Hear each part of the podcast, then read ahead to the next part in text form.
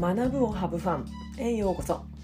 このポッドキャストはフリーランスティーチャーのじゅんじゅんが毎日を子どもたちとハブファンするために学級経営、センサー性向上のためにしていること、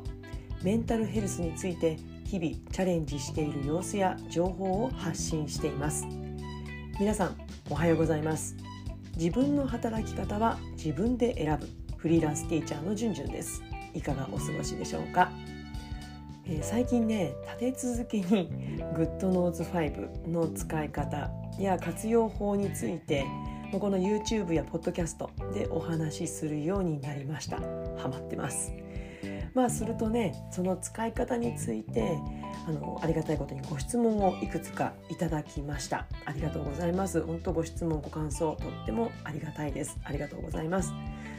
その中で特に多かったご質問を今日のテーマにしました。それが、超簡単 GoodNotes5 業務手帳の作り方です。こういったね、作り方を発信するときって動画の方が、圧倒的に分かりやすいと思います。ただ今のね、私のこの仕事とかね、そういったことをも考えると、状況からすると、動画、撮影して編集してね、タイトルを入れて、この作業工程かなりハードルが高いんですよ。私動画編集好きだし、撮影も好きだしね、やりたいんですけれども、やっぱり子どもたちとの関わりももちろん大切なので、バランスを取るために、今動画はちょっとお休みしているんですけれども、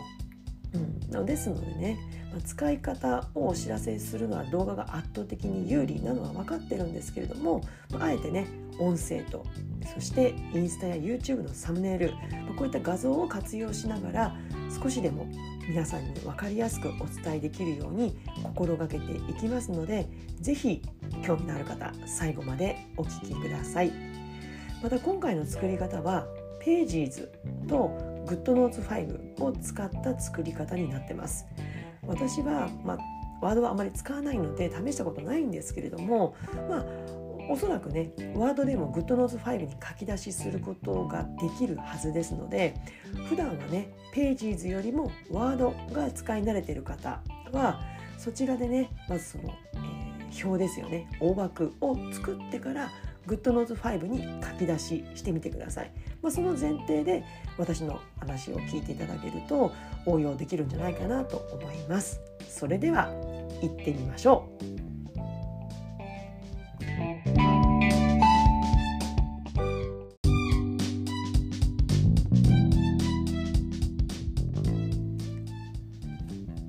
作業工程は大きく分けて2つです。1つ目はPages で業務手帳としてご自身が使いたい、一覧の表ですよね、枠を作成してください。そして2つ目は GoodNotes5 にそれを書き出しして、もうそれで完成です。では本当に小さなスモールステップで説明をしていきます。まず1つ目 Pages で業務手帳の枠を作成、ここはご自身が必要としている、いくつかの項目があると思うんですけども、それを1枚にまとめて、手帳としていきます。私が必要なのは画像を見ていただきたいんですけれども、まず1つ目はね、1週間を見渡せる週間のスケジュール、この枠が必要なんですね。つまり時間割ですよね。で変更があったりするので、それを書き換えたもの、この週間スケジュールというものを作成します。そして2つ目は1日1日を見渡せる日間スケジュールですね。その日1日だけですね。そこにフォーカスしたもの、そこには、授業の流れであるとか、あとは、個別にね、この子に声をかけようとか、そういうちょっとしたメモですよね、そういったこと、あとは、その日に必ずやらなきゃいけないことをメモしておきます。そういったことを書き入れる日間スケジュール、この2つが必要なんですね。で、1つ目のね、週間スケジュールは毎週金曜日に私学級通信で翌週の時間割を子どもたちに知らせています。それをそのままも活用しています。2つ目の日間スケジュールというのは以前の音声、ポッドキャストや YouTube でもお話ししましたけれども、私マインドマップを使っしてアイデア出しや情報整理に使ってるんですね。なのである程度ね、広めの書くスペースが必要なんですよね。罫線とかそういったものは入ってるのは必要なくて、もうフリースペース、これが必要なんですね。ですからご覧いただいている画像のようなフリースペースがある日間スケジュール表を作るようにしています。その日間スケジュールの項目としては、日付、時間割、そして朝の会、帰りの会で話すことを記入する欄、そして放課後のトゥドゥなどの本当に必要最低限のものを書く欄を作っています。ここではPagesでどのように作成するかは割愛します。先ほどお話ししたように、日間スケジュールにはどんな項目をあらかじめ書き込んでいるのかだけご紹介しました。そして次に GoodNotes5 に書き出しをして完成、ここについてお話をします。先ほど Pages でね、週間スケジュール、日間スケジュールを枠を作るとお話しました。そしてこの枠をどうやって GoodNotes5 に移すかということについてお話をしていきます。まずね、画像をご覧ください。Pages の右上のアイコンでこう丸があるんですけども、丸の中に、ね、点が3つ入っているアイコンをちょっと探してみてください。そちらをタップします。すると画像のように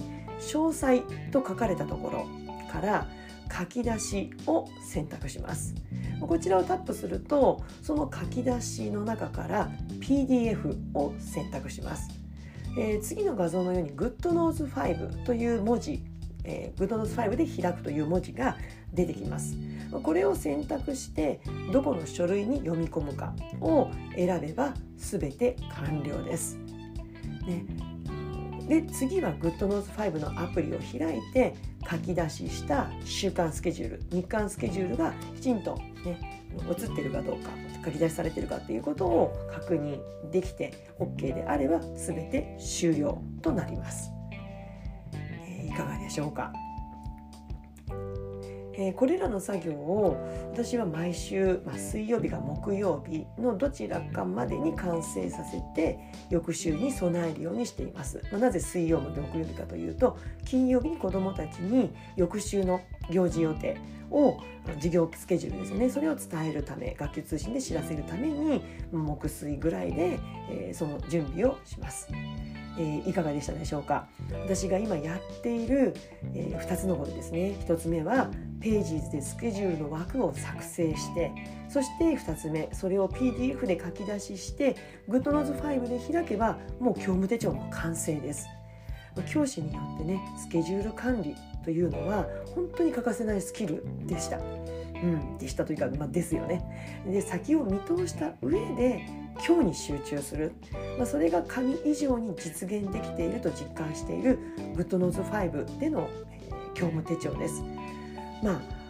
この後ね、これからも具体的に授業の流れとか、そして特に留意することを一日一日、この後書き込んでいくわけなんですけれども、その時にどんなツールを使って一日のスケジュールを作っているかについての概要を、ポッドキャスト179回目の GoodNotes5 教務手帳を2週間使って感じたこと、ここでもお話ししていますし、これからもね、その後の改善したところだとか感想などをシェアしていきますので、もし興味があったらそちらも合わせて聞いていただいたり、この先のね、コンテンツも楽しみにしていただけたらなと思います。今日は超簡単 GoodNotes5 教務手帳の作り方についてお話をしました。ぜひね、ご感想、ご質問お待ちしています。それでは次回のポッドキャスト、 YouTube まで Let's have fun! バイバイ!